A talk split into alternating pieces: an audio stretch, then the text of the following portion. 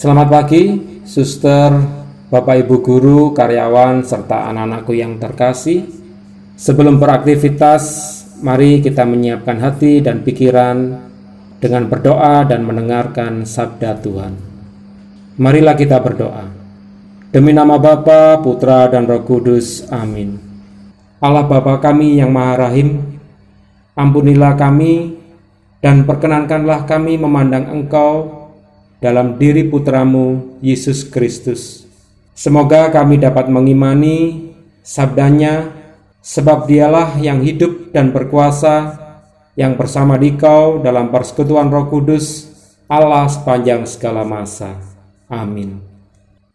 Inilah Injil suci menurut Lukas.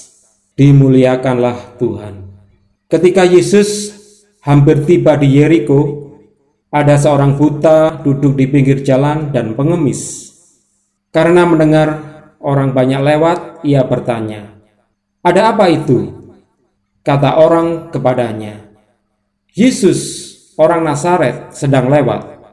Maka si buta itu berseru, "Yesus, anak Daud, kasihanilah aku." Orang-orang yang berjalan di depan menyuruh dia diam. Tetapi semakin kuat ia berseru, Yesus, anak Daud, kasihanilah aku. Maka Yesus pun berhenti dan menyuruh orang mengantar dia kepadanya.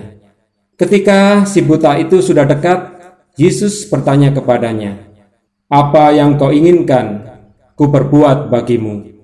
Jawab orang itu, "Tuhan, semoga aku melihat."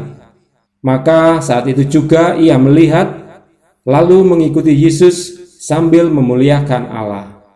Seluruh rakyat menyaksikan peristiwa itu dan memuji-muji Allah. Demikianlah sabda Tuhan. Terpujilah Kristus. Suster, Bapak, Ibu, serta anak-anak yang terkasih di dalam Kristus, dalam hidup kita pasti akan ada kemalangan. Itu seperti aturan hidup yang tidak tertulis. Jadi, kita akan mengalami berbagai macam spektrum, seperti penyakit dan penderitaan, kecemasan dan masalah, penindasan dan penganiayaan.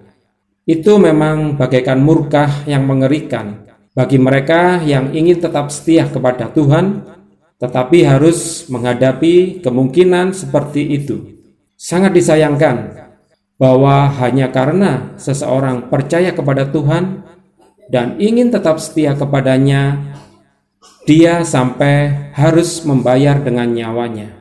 Tetapi pada saat-saat seperti inilah iman diuji dan dibuktikan. Dalam bacaan pagi ini menggambarkan pengemis buta itu mendapatkan bagian dari kemalangannya. Dia buta, dia harus mengemis, dan ketika ia memanggil Yesus, bahkan dia dimarahi dan disuruh tutup mulut. Itu sudah cukup bagi siapa pun untuk kehilangan iman. Tetapi bagi pengemis buta itu, saat itulah imannya diuji dan dibuktikan. Tidak hanya menerima penglihatannya, tetapi imannya juga menyelamatkannya. Semoga kita melihat kemalangan kita sebagai kesempatan bagi iman kita untuk diuji dan dibuktikan dan semoga iman kita kepada Tuhan juga membawa keselamatan bagi kita. Marilah kita berdoa.